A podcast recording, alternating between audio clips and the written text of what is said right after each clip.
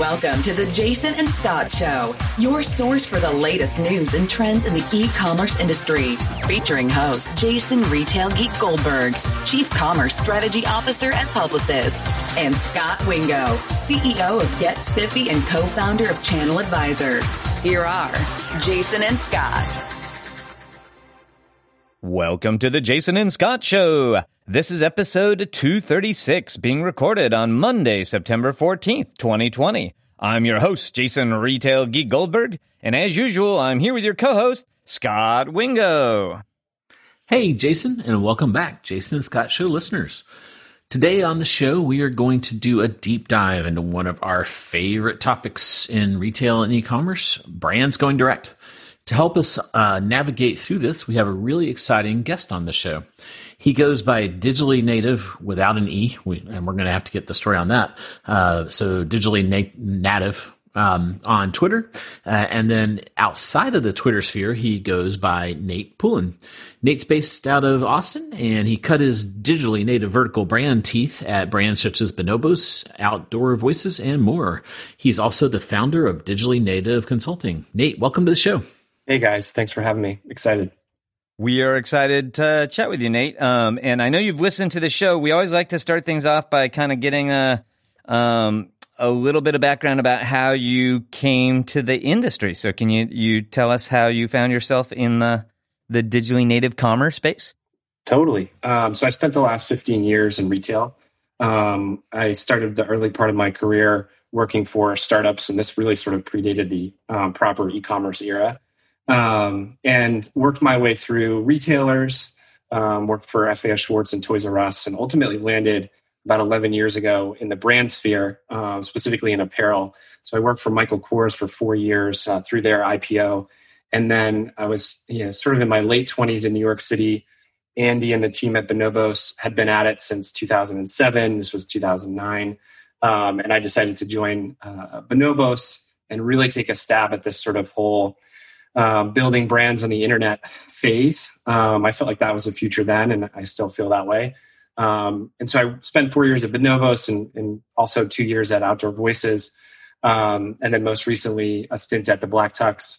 Um, and then, you know, in between some of those stints, also con- consulted with a number of direct-to-consumer and digitally native brands, and really, you know, through that whole journey, just got exposed to the business, um, the customer centricity, and you know the opportunity that exists and and really quite frankly have just kind of nerded out um, on the business. And it's something that i'm passionate about both in terms of what you know my day to day is but also you know when i when i close the books each day i'm still thinking about it still crunching on these issues and still very much sort of part of the community. So it's it's been a big part of the last i would say decade of my life that's awesome. Uh, we're eager to dive into a bunch of those topics, but I, I have to tell you, I feel like we've already been duped. I, I feel like you you you started your retail career pre-digital, and yet you call yourself digitally native.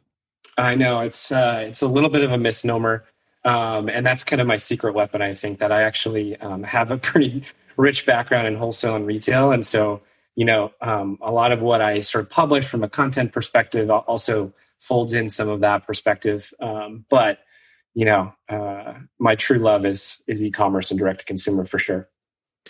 I'm excited to learn you get your start in toys, and I'll try not to derail the whole show talking about Star Wars toys, as uh, Jason knows that I, I, like to do. Well, it's so um, funny that you mentioned that, Jason, because I um, when I first went to New York City, I grew up in Maine originally, and I made a trip to New York City, and one of the stops, this was like sort of a eighth grade trip. One of the stops was FAO Schwarz, and they were they had built an entire floor of Star Wars toys and Lego because it was, I think it was around the time of, I guess it was episode four. Um, and it was just the coolest thing that I had ever seen in my entire life. And so I ended up working at FAO because it was my dream job. I was like, I need to come back here, you know, 10 years later, 15 years later and work for, for uh, this brand and this business. Um, so I, I do have sort of a Star Wars origin story there. Very cool. Awesome. And are you a Star Wars fan or you just, just liked the display? You know what? I'm a fan of the original series. Uh, ah. I, I sort of, to be honest, I stopped. I think um, on episode five. I haven't seen the most recent ones, um, but I do have a five and a half year old son, and so I feel like we're going to go back through the entire or the entire um, film series Um, and I'm excited about that for him. Awesome. Yeah, we can talk about the right order um, later in the show. Awesome. uh, Jason just went through this, so we we have a lot of experience. I've been Uncle Scot, Uncle Star Wars Scot has been trying to help with this whole thing. Yeah, Scot has been a big help. The only problem is my son now likes Scot way better than me. um, all right, let's jump into brands. So, one of the things I wanted to talk about at the top is Jason and I present uh, about these topics all the time, and we've kind of because we we do it, uh, we present together most times. We kind of use a common vocabulary, and then I noticed you and Web have kind of a different vocabulary. So we were talking about it in Twitter, and I honestly forget the genesis of this, but you started this really cool. Uh, you just kind of started saying, well, let's build a little taxonomy. So you started this taxonomy project, which I have found super helpful. Uh, and then we, a couple other people glommed on and had some interesting insights. Um, talk us through uh, that and, and what kind of inspired it.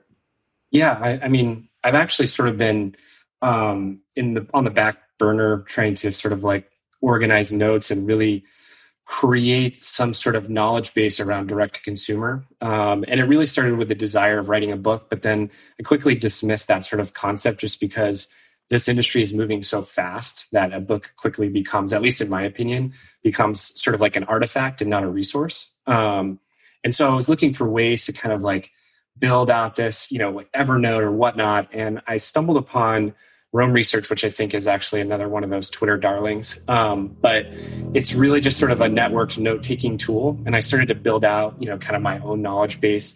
And when I pick up on some of these types of conversations, whether it be Twitter or sort of, you know, back channels or whatnot, um, it's it sort of like drives me to like get to the bottom of you know how would we actually organize this. So I, I built another um, similar sort of exercise, but crowdsourced, like a library of you know, but what would what would your D2C library look like?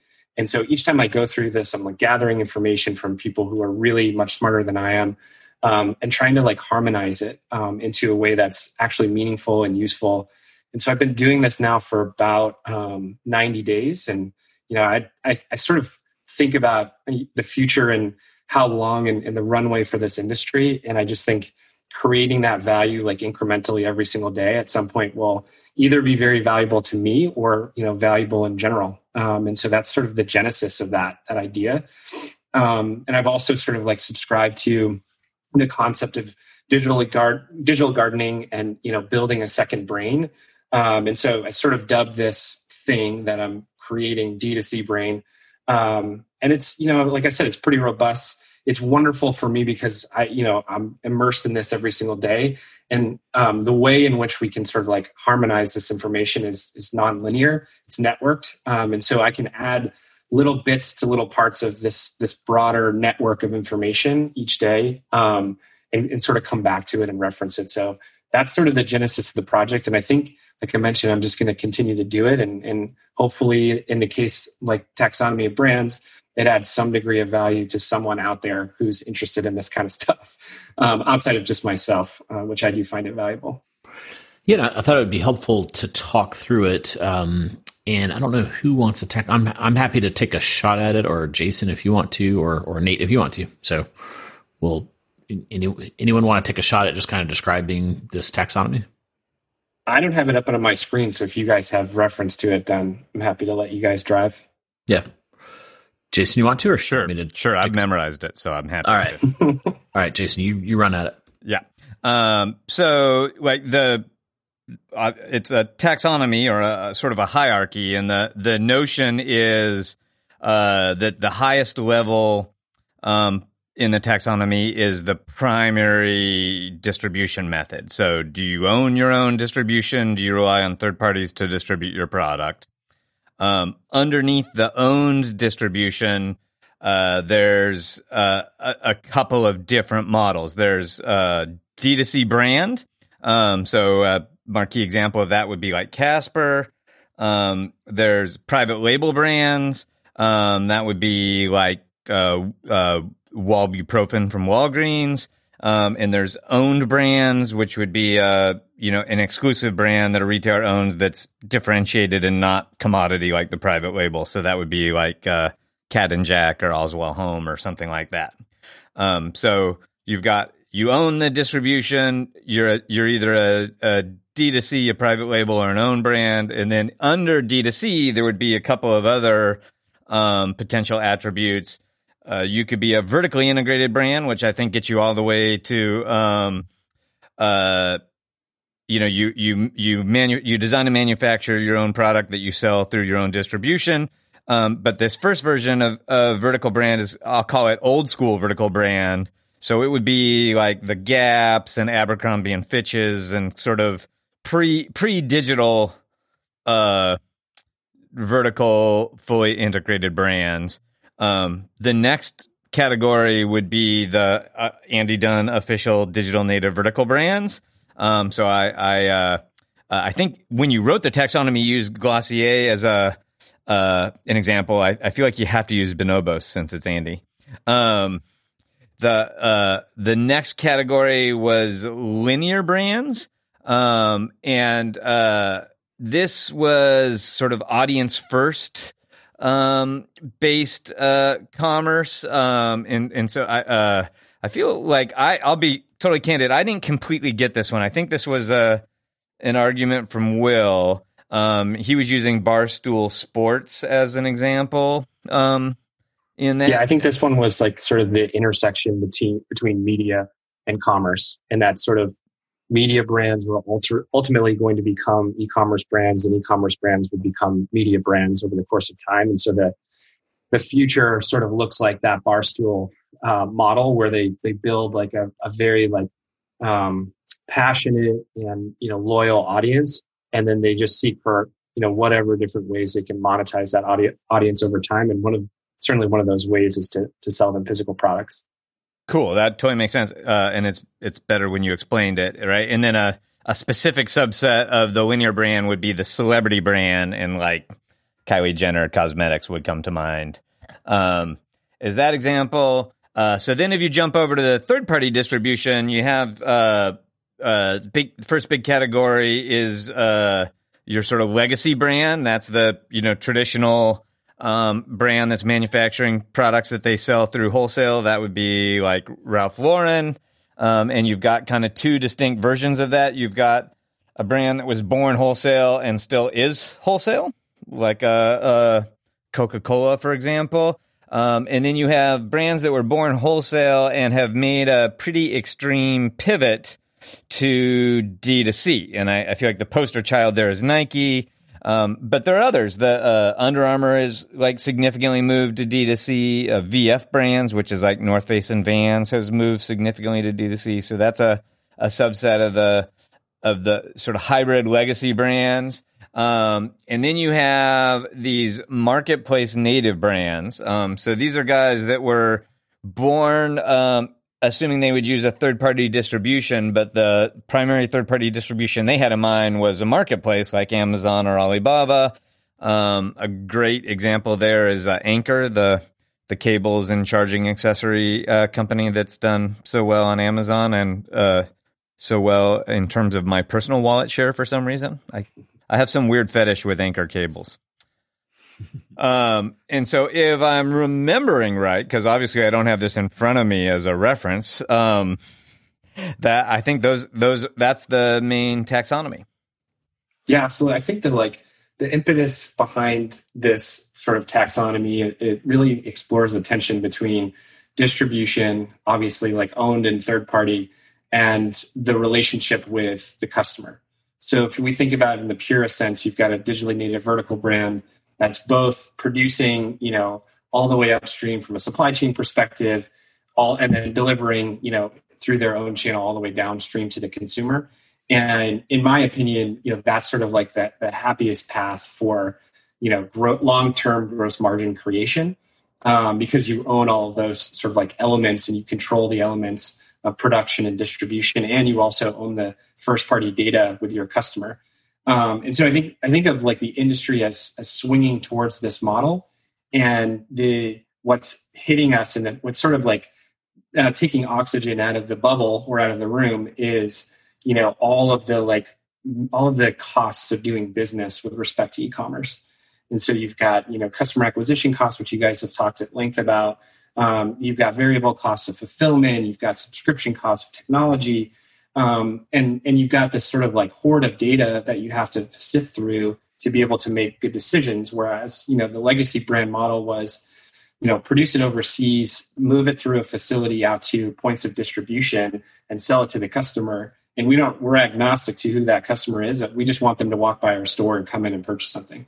Um, and so that's just, you know, that's sort of the, the distance that the industry has traveled.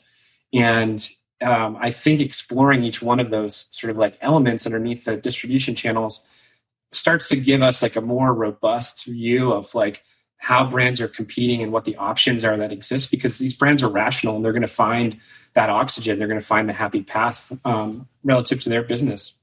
And so breaking these big pieces down into this this sort of like component parts is so valuable because i think a lot of the sort of a lot of the tension that's drawn and a lot of maybe the angst around d2c or the forecasting around d2c is the conversation is really guided as though these all of these things are one big moving object but the reality is there's a tremendous amount of nuance in each one of these models and each one of these businesses. And so to understand them we actually have to get to that level of detail. Um, so at least that for me that's sort of the what we're trying to kind of tease out when we're, we're talking about this taxonomy and talking about the different ways that brands can grow yeah, and it's helpful to have a common vocabulary because um, Jason and I use own brand a lot, and then people are like, "You mean private label?" And we're like, "No, it's a little different in that you know this isn't the old Roy dog food we're talking about here. These are these are brands unto themselves like like uh, uh, echo is a, a, a, kindle or like owned brands right? So th- those are not the same thing as oh i'm going to knock off some dog food or or you know a can of beans or something like that. Side note for our most advanced listener listeners scot just dropped an awesome legacy walmart reference right there. That was sam walton's dog. Yeah. Yeah old roy cool. Uh and then Jason, anything else on the taxonomy? Uh, no, I again, I, I think it's super useful to think about the structure, and it got kind of crowdsourced, and there was some good like dialogue about like you know what what's the order of precedence, like what what is you know what are more important and should be higher on the on the um, hierarchy, and I thought like that was it was a helpful exercise for my own thinking. Um, one thing that did occur to me, and I don't feel like it should change the taxonomy in any way, but just an uh, to me an interesting observation. Um, this is mostly focused on the the primary business model that the that these various entities would use to make money. But the uh, I feel like it is true that there are a bunch of um, primarily third party distribution companies. I'll I'll pick uh, legacy brands for a second uh, that are doing D2C right now, but probably not for the purpose of take of of earning significant share or making money. They're probably doing it for a a, a test and learn customer intimacy data collection project. So, uh, like for example, um, PepsiCo has launched a few direct to consumer sites for like snacks.com and shoppantry.com like I, I, don't think they'll ever have meaningful share of of the individual bags of Frito Lay chips um, on that site. They probably launched it as some kind of learning environment. And conversely, I would argue Casper has dabbled in some retail distribution deals, but usually not with the intent of wholesaling their product or having a traditional wholesale relationship, but you know more as a marketing vehicle for their D2C. So it is. Yeah yeah, I would totally agree with that. And I think um, when you had reference Glossier versus Bonobos, you know, that's sort of where my mind went was, you know, even in the, the early days of Bonobos, we went offline, you know, I think in 2010, uh, maybe 2009. So it was pretty early in the whole D2C evolution. And we went offline with Nordstrom as a partner. And um, that was a really fruitful relationship. But I always in terms of classification of these brands, and I totally agree, it's like really a spectrum that moves. But um, I typically define these brands by their dominant sales channel. Um, so if their dominant sales channel is pure play direct to consumer, even if they have a wholesale distribution business or you know they're selling through affiliates or you know, whatever their their sort of secondary tertiary model is, um, you know I think that that tells us something about the business but doesn't necessarily um, mean we have to shift their classification because otherwise there'd be a, a zillion of these, right? Yeah. Yeah, and I like the path to the consumer as the defining factor um, because it it's kind of the most interesting part of the discussion, right? So where you source your stuff is, eh, you know, it's a, it's it's a factor, but it's not as important in my mind as your your path to the customer. Totally, I totally agree. I mean, I think it's um, that conversation, that like level of ser- conversation, meaning with the customer, the way that you service the demand and the way you service the customer's needs. Um, is it is it such a big differentiator and i think in doing that well um, the, the best of the, the dnvb or d2c brands have have carved out sort of a, a better you know um, path for growth uh, than what we've seen traditionally because in doing that and doing that well you get to uphold all of the values of your brand and all of the intents of your brand you know as soon as you you turn even if you're you're a personal you have a personal brand, if you start to turn over elements of your personal brand to somebody else, you're immediately losing control of that element. You know, and you can trust someone to do something um, or or execute something to the highest degree, but it, it's never really going to quite meet your own standards. And I think a lot of ways, um, and so and it won't it won't feel as authentic and that it's coming from a first party. Um, and so I think that's that's also something like hitting on that point of the relationship and path to the customer that's just become so important in this business. Yeah, and then um, as a software guy, I noticed I wasn't involved in this one, but you put together a uh, little bit of a tech stack, and you called it DTC 3.0 tech stack. Um, so, you know what what are some of the elements? So, you know, here we are. It's 2020, um, and let's pretend, I guess, you were starting your own DNVB. What are some of the things that that you know, a, a modern marketer is going to need in that tech stack that you think about? Totally. Um, it's become sort of acronym soup.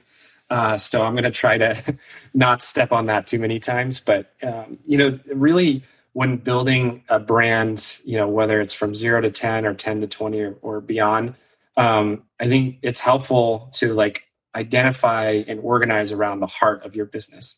And so, depending on how you're going to compete um, in the, or go to market, you know, you're going to want to set the roots of your tech stack or the, the core of your tech stack around a specific solution that's going to be um, you know able to scale for years and years and it's going to help you um, outcompete um, you know the challengers that are out there. And so whether that's you know typically for a young brand that's either um, an erp system obviously there's there's a platform conversation around shopify or or BigCommerce or if you're going to build your own um, there's a crm customer uh, resource um, uh, management system and there's these these pieces can be oriented in a number of different ways and also have you know other um, tech tech opportunities to sort of like plug into. And so there's just this you know almost an unlimited number of configurations that a brand can elect um, in 2020 um, and like i think it's interesting to dig into these different nuances and it's interesting to understand um, how a brand selects their tech stack says a lot about how they intend on competing and creating value and, and orienting their value chain. Um, and so there's no there's no right answer, and I think it's it's another one of those cases that's just a very nuanced discussion, um, but one that's changing, you know, and evolving quickly.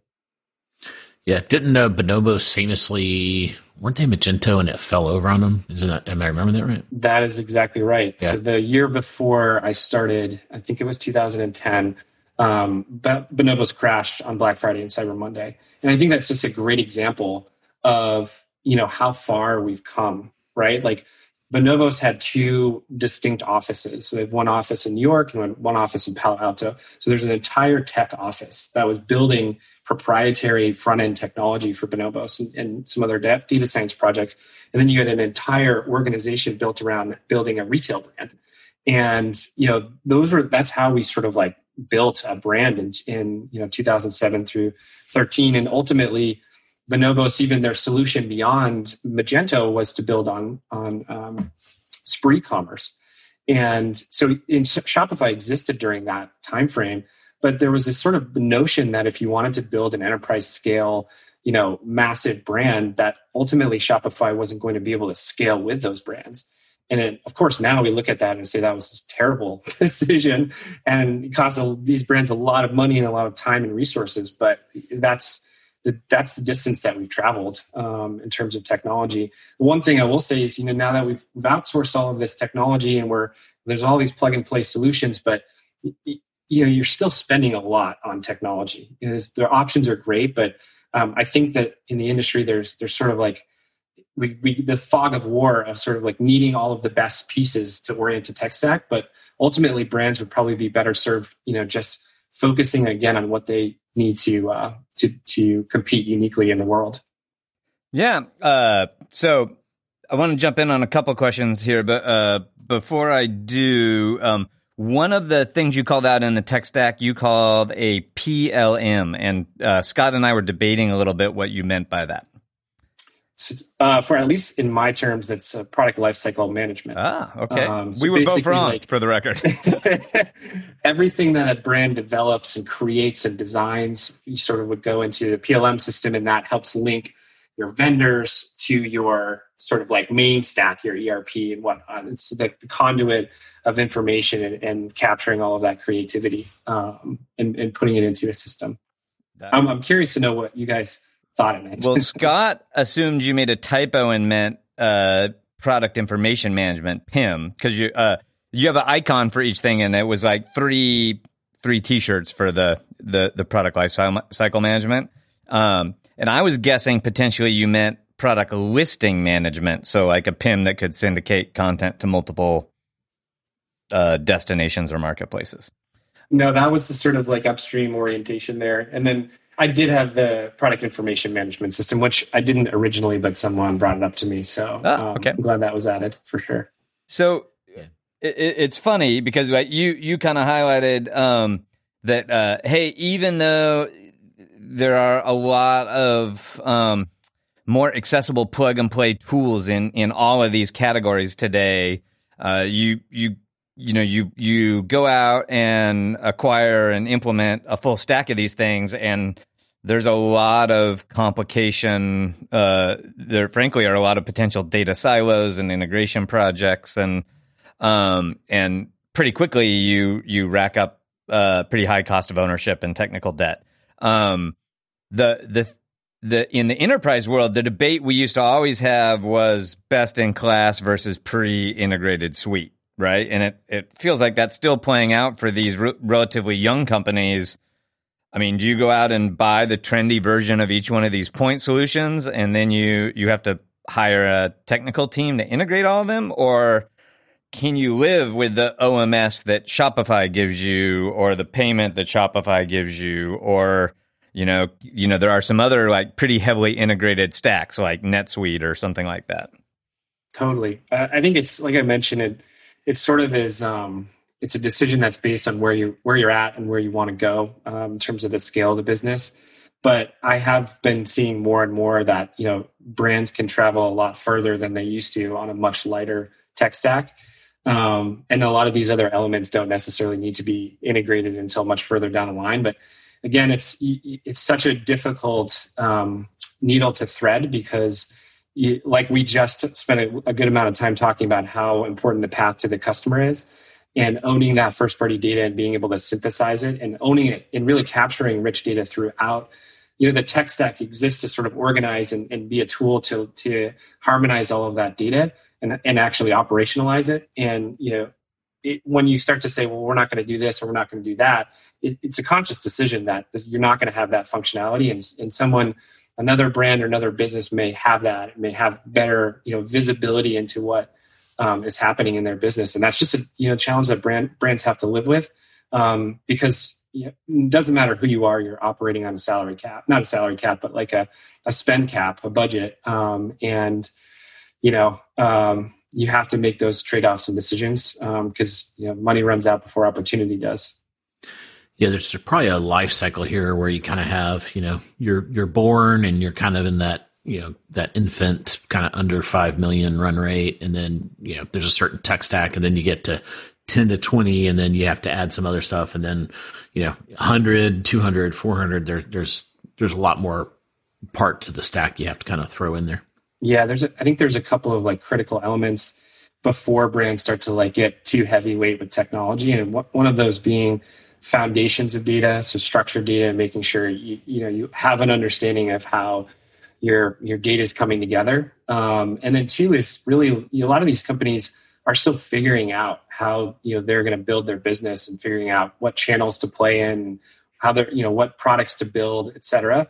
And you know as that journey from adolescence into to sort of like teenager and, and adult stage happens, you really have to nail down the, the process of how you operate your business end to end. And I think too often brands don't have those two boxes checked before they you know start to like invest in some of this heavier weight technology. And and i think you guys have probably seen it. If you try to stand some of those things up on really shoddy data it's just it's not a successful um, cocktail that you're building. Uh, so it's definitely one where the onus should really be on on strong foundations um, before brands get to over their heads i would say yeah, and uh, let me ask the converse. So, so, you've been at tons of these brands and and advised a bunch. What what's what do people get wrong? Is it that they don't get attribution? They're not. They don't have rich enough product data. Is it customer data? Is it mobile is wrong? Where where do you where do you find people kind of miss the mark um, as they're building these brands? I think the biggest you know evolution in the industry and the biggest opportunity has been um, you know linking customer like actual pro like order level transaction. What are we actually selling and who are we selling it to? And it sounds really simple but in a lot of ways you know at some of these brands the the practice has been has been more siloed than it needs to so a lot of what i've sort of like worked on is is how do we bridge the gap between marketing creative you know merchandising um, supply chain operations like how do we bring that group together operate in a way that you know um, doesn't let these the, this data sort of like operate in silos or, or um, accumulate in silos. We need to be able to like build the the view of the entire um, customer journey end to end and, and the product that supports it. So um, I think that's sort of been the biggest you know opportunity for direct to consumer brands is is really tightening that link between marketing um, and operation slash you know product. Um, and I draw upon, you know, like back in the Michael Kors days, when you were in a legacy brand, the the two the marketing team and the the merchandising team were on different floors of the building, and you know, rarely interacted at sort of anything below a leadership level. And so it's it's really that's a, a fundamental swing that we've seen in the retail business is that you know bring those uh, bridging the gap between those two functions. That that totally makes sense. Um, I wanted to pivot off of the tech stack uh, a little bit. Uh, like you, obviously, you're uh, a good advocate for for sort of digitally native brands, and and you've worked for a, a number of them. Uh, feels like the the public narrative on them has has shifted a lot lately. Like it used to be like, oh, they're the future, they're the up and comers, like this is you know the next wave of everything. Um, and more recently, if uh, you know, you're starting to hear like, uh, yeah, you know, maybe that trend has kind of petered out. Like maybe it's run its course. Um, and so I'm, I'm, I, I, don't know. Like, uh, I, I have, I'm of mixed feelings, but like, where do you stand? Do you feel like DNVB is mostly played out and you know just wasn't able to achieve scale and and uh, you know was interesting but but not a game changer or is it still early innings and and there's a a, a significant chance for DNVBs to change the world? I th- I think we're still very much in the early innings. Um, I think the you know like I mentioned before, I think brands um, are seeking gross margin and seeking oxygen to continue to grow. And I think there's from a pure play perspective, it's it's challenging. It's a challenging environment for uh, digitally native brands. But I do think that you know the this the shift in consumer behavior towards e-commerce is is loosening some of that and creating some you know uh, competitive advantages for brands that are that are really communicating digitally as their main platform with customers. So I think you know, and then you also have technology like Shopify and, and some other elements that are enabling um, these businesses to you know start up with a lot less capital and and really like reach a certain level of success um, taking you know less investment. So I think we're still in the early innings, um, and I, I also think that there's going to be continued innovation in the way in which you know brands reach customers. Like right now, we've got um, you know a couple of very congested channels. You know those being Facebook, Instagram, Google. Um, in terms of like creating that spark and that you know interest and the awareness of a brand and, and discovery of a product. Um, and I do foresee, you know, there's just by by force of like the, the size of the digital prize, um, I think some of those things are going to become unstopped for direct to consumer brands. And then I also think that you know, um, branding is going to evolve or is evolving, and creative is uh, evolving, and product will continue to elevate um, and, and iterate. You know, physical product, I mean, and innovate. Um, and I think if we can bring those elements together, DNVB and D2C is going to have a really great future. Um, and what I love about it is, you know, everyone's trying to move to this. Like, not everyone, but a large share of brands are, are at least interested or testing, like we talked about earlier. And so there's there's definitely smoke there. We just have to figure out the right formula, bring it together, and bring it together in a way that um, is efficient and allows these brands to thrive and continue to grow profitably um, and reach a certain scale. Hmm. Yeah, I could totally see that. Do you happen to be familiar? There's a construct that Gartner invented called the Gartner Hype Cycle. I'm not familiar. Yeah, so uh, it it's uh, really cool, and it's shocking how many things tend to fit this curve. But essentially, what what Gartner hypothesized, like mainly around technology innovations, a long time ago, was uh, new stuff is always getting invented. And when it's new, it almost always gets overhyped. And the like, the utility of it, like, that is promised wildly exceeds what it could actually deliver. Um, and so Gartner's premise was eventually every new trend or technology reaches what they call the peak of inflated expectations. So they draw this curve and it, it has this initial like huge spike. And at the top of it, you're at the peak of inflated expectations. And part of the reason I like the Gartner hype cycle is because of these funny names. So then what happens is you the technology, you know, uh, it becomes apparent the technology isn't going to deliver the those over uh, those inflated expectations, and so the technology starts to drop down the slope, and they call this down slope the trough of disillusionment. Um, mm-hmm. And so, you know, you know, so pick anything. Uh, artificial intelligence, right? Like I would argue it's probably right at the peak of inflated expectations right now. And uh, two years from, like, there was a time when QR codes were super overhyped and everyone's talking about them and like they're going to cure cancer. Um, so then QR codes fall into the trough of disillusionment. Hey, they didn't cure cancer. Uh, people were totally wrong. They were overhyped. This is lame. Um, but eventually these products mature and they climb out of the trough of disillusionment into this area that, that Gartner calls the slope of enlightenment, where they eventually achieve this plateau of productivity, where they kind of deliver commensurate value for what they are. Um, and so Gartner pick all these different categories and they map all the trends in this category on the, on these hype cycles. Um, and when you see some of them, like it totally makes sense. Like, you know, QR codes got wildly overhyped. They dropped in the trough of disillusionment. Guess what's happening right now? Like QR codes are, are, you know, reasonably productive for a variety of use cases.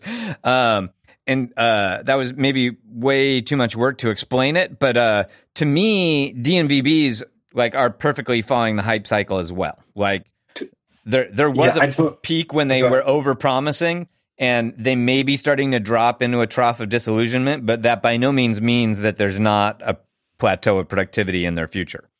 Yeah, I mean, I think that's totally right. I think when we look back um, at some of the brands that maybe have driven some of the like the collective disillusionment in DNVB, um, one, we're judging a brand that's still very young, right? And we we look at uh, a Michael Kors. I'll drop on now and again. You know, they we went through the IPO in 2011 Kors was bankrupt, you know, in the in the 80s, and um, had this tremendous run of success. Um, and there's other stories that are out there, right, of like businesses and, and types of business models that have gone through, you know, um, growth and contraction, et cetera. And so we're one, we're we're judging the business, um, and the opportunity that exists in DNVB in a very early inning of its development, um, not the terminal point. Um, and two, you know, there's just a tremendous amount of learning and, and, being on the leading edge that has happened over the last 15 years um, or so with respect to how to, you know, how to do this, uh, uh, you know, how to build the uh, railroads and infrastructure and all this kind of stuff to access customers to be able to grow and scale. And I think particularly on that end, um, on the side of technology, on the side of supply chain, on the side of infrastructure, we're still and on the side of technology we're still very very young. And those those types of um, you know uh, innovation with that in terms of picks and shovels et cetera is really going to drive a, a tremendous amount of growth and opportunity for digitally native brands in, in a, on a much more efficient scale. So um, i think that's absolutely right yeah, this is a good time to make a, a big announcement. Uh, Jason, because he's a big believer in, in where we are on the hype cycle, he is going to release a mattress, and it's going to be the retail retail geek DNVB mattress because we don't have enough DNVB mattress companies, right, Jason? Absolutely. And what's going to be unique about this mattress is it's actually going to fit in a box, and I can ship it right to your house. But what if you don't like it? Can you return it? Uh, you totally can. There's a no questions asked, uh, 30 second uh, uh, money back guarantee. Awesome. You're you're innovating again. the uh, I work with a lot of startups, and one of the things that that comes up a lot is what's the addressable market of all these brands going direct. Um, and I went through this with ChannelAdvisor, where you know in the early days people would say, "Well, well, what's the addressable market?" And I was like, retail and then would laugh at me. So then I had to kind of like show, well, you know, here's this magazine called Internet Retailer, and they have the IR 500, and then they did the IR 1000, and there's a thousand companies, and here's their sales, and and you know, then we can extrapolate from there this many number of companies, etc. Um, have you ever thought like what is the addressable market of of all these these brands that are coming up? Yeah, I mean, I think um, I think eMarketer put out a survey or a study this year that was uh, suggested that direct to consumer brands were going to do about 18 billion um, in revenue. Now that this was released early in the year, so my assumption is that that's going to get ex- uh, blown away um, in terms of the the expectations for the industry this year. And then we think about, as you mentioned, total retail. If we exclude automotive um, and we exclude restaurants, that's about 3.8 billion. And so direct to consumer right now as a penetration to retail is less than half a percent um, percentage point. And 3.8 trillion. Uh, 3.8 trillion sorry. Yeah, thank yeah. you for correcting yep. um, and so when i think about the opportunity uh, over the next 10 years i don't think it's unreasonable to expect that we get to 10% direct to consumer um, and you know at 10% obviously you're doing for uh, you know 400 billion dollars um, in revenue and I think you know the path to get there is everything that I just mentioned around uh, unlocking the efficiencies at scale. Um, it, and I think the only guardrail that I would meaningfully put against the ultimate growth of direct consumer as share of market is um, just the, the fundamental economics of selling uh, you know e-commerce. When you include cost of goods sold and you include all of the variable costs of doing business and fulfilling uh, uh each order, you know it gets you squeeze out a lot of the profit and opportunity.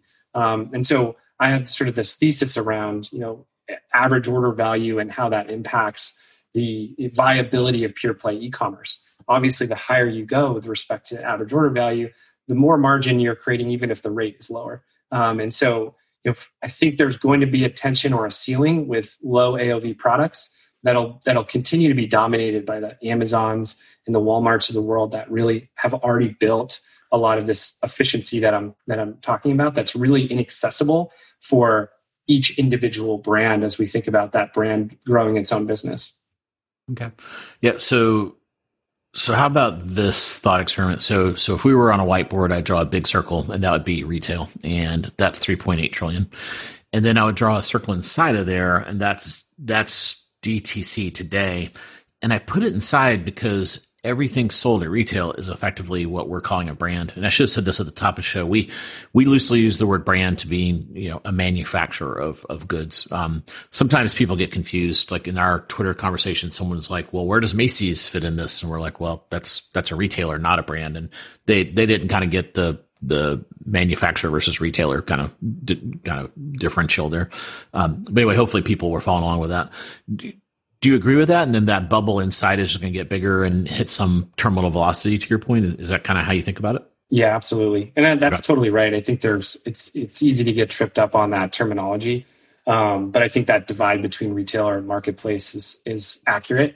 Um, and and I do I just think you know at some point um, when you think about the most efficient avenue for growth for some brands, it's going to be scaling offline versus continuing to scale online.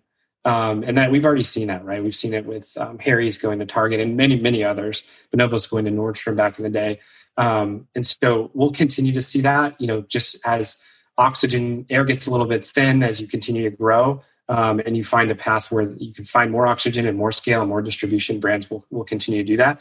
Then the question becomes, when do we, you know, do we still call them direct to consumer as we talked about? But um, that's where I see that the ceiling and the, and the cutoff um, taking place. Um, and I, but I think if you're you know you're selling over a certain price point, let's just call it seventy five dollars uh, from an AOV perspective, I, I, do think that there's a lot of runway with um, pure play e-commerce and, and, continuing to scale brands. And it's good. Again, I do believe just based on where the world is going and where commerce is going, that um, it should get easier uh, rather than more difficult. You know, um, but uh, that's sort of where where I where I see things netting out over time. That that makes sense. Uh, side note on the the e marketer stat you you quoted. Um, I'm sensitive to this because I'm I'm way over published on the internet, but that that uh, eMarketer report on D2C will always stand out to me because there's a, a paragraph in it about um, what a failure Peloton is. Which so isn't whole. That, oops. Yeah, it hasn't aged particularly well. Um, but uh, I, am curious though uh, to talk about the the complete other end of the brand life cycle for a min- minute because it's it's made the news a lot. Um, there are a bunch of brands that were storied brands, you know, had huge consumer adoption, made made people a ton of money, um, and in recent times have like lost customer interest, gone bankrupt, and in most cases been acquired by Simon Malls. Uh, and I'm I'm curious if you're following that trend and if you think there's you know anything interesting like do those brands have a second life with simon or does simon reconstitute them and spin them off or is that just you know where where uh, you know former glorious brands go to die? Totally. I, I i've been really like sort of digging in on this particular topic because as you mentioned these are you know these are brands that i grew up with that um, you know part of my sort of journey and story. So just i have like an affinity to these these brands i'm very curious as to where their final destination will be. Um, and so you basically and i don't have any you know knowledge other than what i've gathered um, so this is really more of my perspective on it um, as an outsider but you've got authentic brands group um, which has been working with Simon in most cases, and sometimes they've been working independently to roll up um, these these brands and these properties. And as you mentioned, a lot of them like Aeropostale, Nautica, Brooks Brothers, Forever 21, Sports Illustrated. These are brands like Brooks Brothers was founded in 1818. Sports Illustrated has been around since 1954. So these are brands that are have a richness in terms of you know um, our culture, American culture, richness in terms of their their history and their origin story and I think what we've seen and kind of ties in with the direct to consumer and digitally native movement is that it takes a long time to build a meaningful brand. You know, it really is a brick by brick process of building that brand. So you, don't knock all those bricks down in one day. Sure, the business can suffer, and in some cases, they can go through a bankruptcy and come out on the other side. But my view of this is that you know Simon and Authentic Brand Authentic Brand Group are buying these properties for what you know seems to some people as like okay you're just throwing money away but i look at it as in many cases a tremendous value especially if we can gather enough of them within sort of our brand portfolio and then you know you've got a mall or the largest mall owner in the country operating 108 malls and 67 outlets and so you've got a distribution network for all that product and so we just you know kind of we went through the taxonomy of brands and talked about distribution owned versus uh, third party. Now, this isn't going to be owned because obviously there's you know there's a there's a relationship here and there's rent to be paid and et cetera. But when you look at it at a very high level across those businesses, they're sort of verticalizing and rolling up all of these brands. Um, and what they're seeking, I think, is you know, if we can move some of these brands through some of our channels, we can collectively, you know, revive these brands. We can invest in these brands. We can, you know, generate more revenue and margin off of these brands. Um, and they're, you know, they're fine with. I would, I would say, I would guess they're fine with transact like the actual volume that the brands are going to do um, lowering because you know again they have that sort of like networked relationship um, where they're really focused around how do we make these the pieces fit. And then you know they're also um, acquiring you know, they bought sports illustrated as i mentioned and so they have the license there and they've got a media property to distribute some of these content um, some of the content and some of these brands. So i think it's you know uh, there's a lot of talk about malls and being over retailed and over you know square foot in the united states which i don't disagree with but i do think you know sometimes the opportunity swimming in the other direction is easier to get to than um, you know going the direct to consumer path. So certainly at the scale that they're trying to do it it seems um, like there's a big opportunity there. Yeah, I, I hope that uh, a number of these brands do earn a sec- another act. Uh, I mean, I think we're all desperate for Toys R Us to come back, which absolutely doesn't seem some, seem super strong at the at the moment. One fun irony, though, I feel like of Simon acquiring a bunch of these brands is, uh, you know, in all the antitrust talks and hearings, one of the things that always comes up is uh, Amazon is the is playing the game and they're the referee. Um, and I, I, feel like uh, it's going to be funny to see the shocked look on a bunch of senators' faces when they find out that the Brooks Brothers suit that they're wearing is also the referee and playing the game at the mall. Absolutely, it's it's definitely going to be interesting to see how this sort of plays out. And it's you know, as someone who's just you know a passionate um, follower of the retail industry and someone who's been in the industry for a while, these are the types of things that are just so interesting to me because you know, it's a really unique set of circumstances and one I don't think we've necessarily seen at this scale before. And so how this plays out, I actually think is going to have a meaningful, you know, impact on physical retail and, you know, brands opening stores and malls. Um, so there's, there's quite a bit um, at stake for the American consumer here and for these brands um, and retail in general. Yeah, that that's uh that kind of brings me to the end game. So that you guys have a mall there. Jason, remember the name of it? It's almost like oh, uh, Mall in Austin. Uh, yeah. The domain, yeah, the domain, yeah, yeah. And uh, so we actually went to a show and walked through there, and we did a whole episode just kind of walking through. And you know, that's a really cool experience. You get these really deep brand experiences, but then online, you know, if if I kind of think through the end game here, it's a really weird customer experience. Do do we just go to social media and Google and we search for brands and find them, and then we have the Casper experience, the Bonobos experience?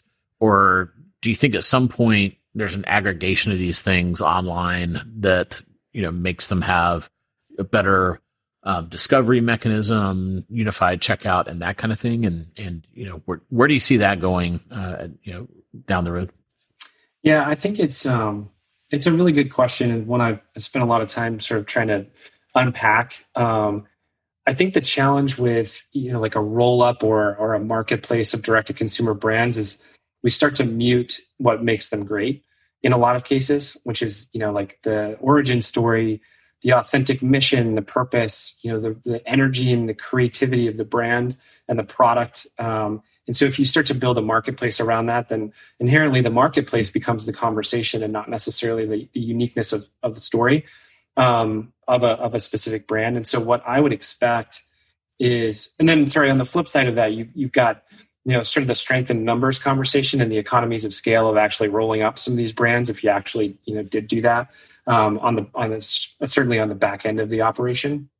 And so I would expect we see sort of like smaller either holding companies or smaller uh, you know conglomerations or smaller acquisitions that you know create these little pods of direct to consumer and digitally native brands that are anchored around an individual around a customer and their and their sort of a niche their preference set um, and i think we're starting to see some of that already um, that, that where brands are starting to, to to buddy up or even you know move together partner together cross pollinate etc. um, around these, these, particular lifestyles or, or um, preferences i just don't see like um, unless you know I, I, actually was sort of trumpeting that shopify should do something like this a while ago Um, but that doesn't seem to be their game. I feel like they're probably the one that could be the become the D2C mall. Mm-hmm. Um, but they, they haven't shown their cards yet with respect to any intent to do that. Yeah. The Jason, what do you think? So you're saying the shop uh, app is not a turnkey D2C mall? no, it is very good at telling me when my packages are going to arrive, though. So I appreciate that. Yeah, uh, and the the answer this year, by the way, is you're late. Is when your packages are going to arrive because of COVID. Yeah, uh, yeah, no, uh, it. I mean, who knows how how it's all going to end? Um, the I don't personally see that being the in game for Shopify to become that that mall. I just think it's Shopify is amazing at a bunch of things, um, and uh, I just think uh, building uh, D2C traffic is not something that they've done at all or have any endemic advantage in doing. And that's what you would really like. That that's the hardest thing to get to build a D2C brand, uh, mall. It's not the um, the sellers; it's the consumers. Mm-hmm. Um, yep. I don't know. Um, yeah, as a consumer, I, I want a discovery vehicle because I didn't know about that italic one until I just kind of saw people talking about it on Twitter. And, you know, it, it feels like there's this huge opportunity to be the discovery engine for people interested in this category. And, you know, right now people just kind of, it's just word of mouth. You just really, or, you know, a store or something, you don't, it's really hard to discover these things. Yeah. Yeah. There's been a, there's been a couple that have popped up. I mean, Verishop, I think, is trying to make a move into this sort of space of being like a, a trusted, you know, source for recommendations. And then on the, I would characterize it probably unfairly on the more like consumer reports side of things, maybe dating myself with that reference, but, um, you know, you've got thing testing, um, which has really been done a great job of digging into D2C brands and, and um, really doing like unboxing and product reviews and all that kind of stuff. Um, so those those are some of the resources that we're starting to see. I think it's just you know it's still this search for breaking up the duopoly or the you know the ownership that Facebook, Instagram, and Google have over attention and eyeballs. You know until we get you know a meaningful crack in that armor, um, it's still going to be really difficult to make uh, direct to consumer discoverable outside of those channels. Um, and that's where I think physical retail and that's where I think, you know, um, wholesale and all those other channels come into play because there's still a, a, large portion of individuals like lives, you know, assuming that we get back to some degree of normalcy where, you know, we're doing things in, um, you know, in three dimensions, we're doing things in public, we're doing things socially. And, you know, so I think, um, a lot, a lot, there's a lot of uh, tension with how we're going to make direct to consumer more discoverable and get in front of more people. Yeah. Uh, I gotta be honest. I, I, I'm sure something is going to come along to disrupt it. Like, I think it's less likely to look like a a D2C version of a search engine or a catalog or, you know, sort of a traditional mall. Like, I, you know, I don't think it's going to, I'm not a big fan of like the neighborhood goods of the world and the, um, those kind of D2C aggregators or, or Tim Armstrong's D2X and all those sorts of things. Uh, I think it's going to be something that's more out of the box, right? So if I had to bet I have no idea what it'll be, but if I had to bet right now, I would be more likely to put money on something like uh, live streaming. Mm-hmm. Um, and maybe yep. it's TikTok that you know probably not Oracle TikTok, but but uh, some some future iteration of TikTok that that's more likely to to disrupt Amazon as the sort of uh, D2C discovery vehicle. I wholeheartedly agree there. I mean, I think if you look at the legacy of um, QVC and HSN, these are like massive businesses that could drive tremendous amount of you know attention and revenue. And and you know i think that's absolutely a place that's ripe. Um, it's just you know uh, how do you get enough energy and get enough um, movement behind it to get onto the platform? Um, i think that's the hardest part is just you know acquiring and building enough um, of a network effect to make that valuable for consumers yeah. and for brands. Yeah. Uh, uh, it's hard to say and even harder to do. So I think you're right. Um, but uh, Nate, I think that's going to be a great place uh, for us to leave it because it's happened again. We've used up all our allotted time. As always, if you enjoyed this episode, we sure would appreciate that five star review on Amazon. Nate, um, thanks for joining us. We really appreciate it. This is a great conversation. We could have gone another hour, but I know uh, people need to go to sleep and stuff. Um, if folks want to learn more about your your thought leadership you put out there and whatnot, where what are some of the best places for them to find you? Yeah, really, the only sort of social channel I have um, is on Twitter. You can follow me at at digitally native with no e on the end. Um, and uh, thanks, guys. I appreciate it. This has been really fun. Yeah, why no e? You just write uh, characters. No, actually, there is a digitally native with an E who has uh, no followers and has never tweeted. Oh. Um, and so I'm patiently waiting for uh, Twitter to clean that out and hopefully be able to take over that territory. A squatter. Jack, if you're listening, help us out here. you you say that like there's a chance he's not listening.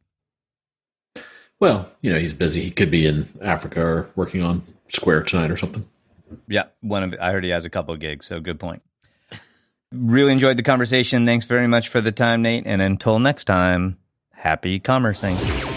You've been listening to The Jason and Scot Show. For all the latest news and trends on e commerce and shopper marketing, subscribe to us on iTunes or visit www.jasonandscot.com.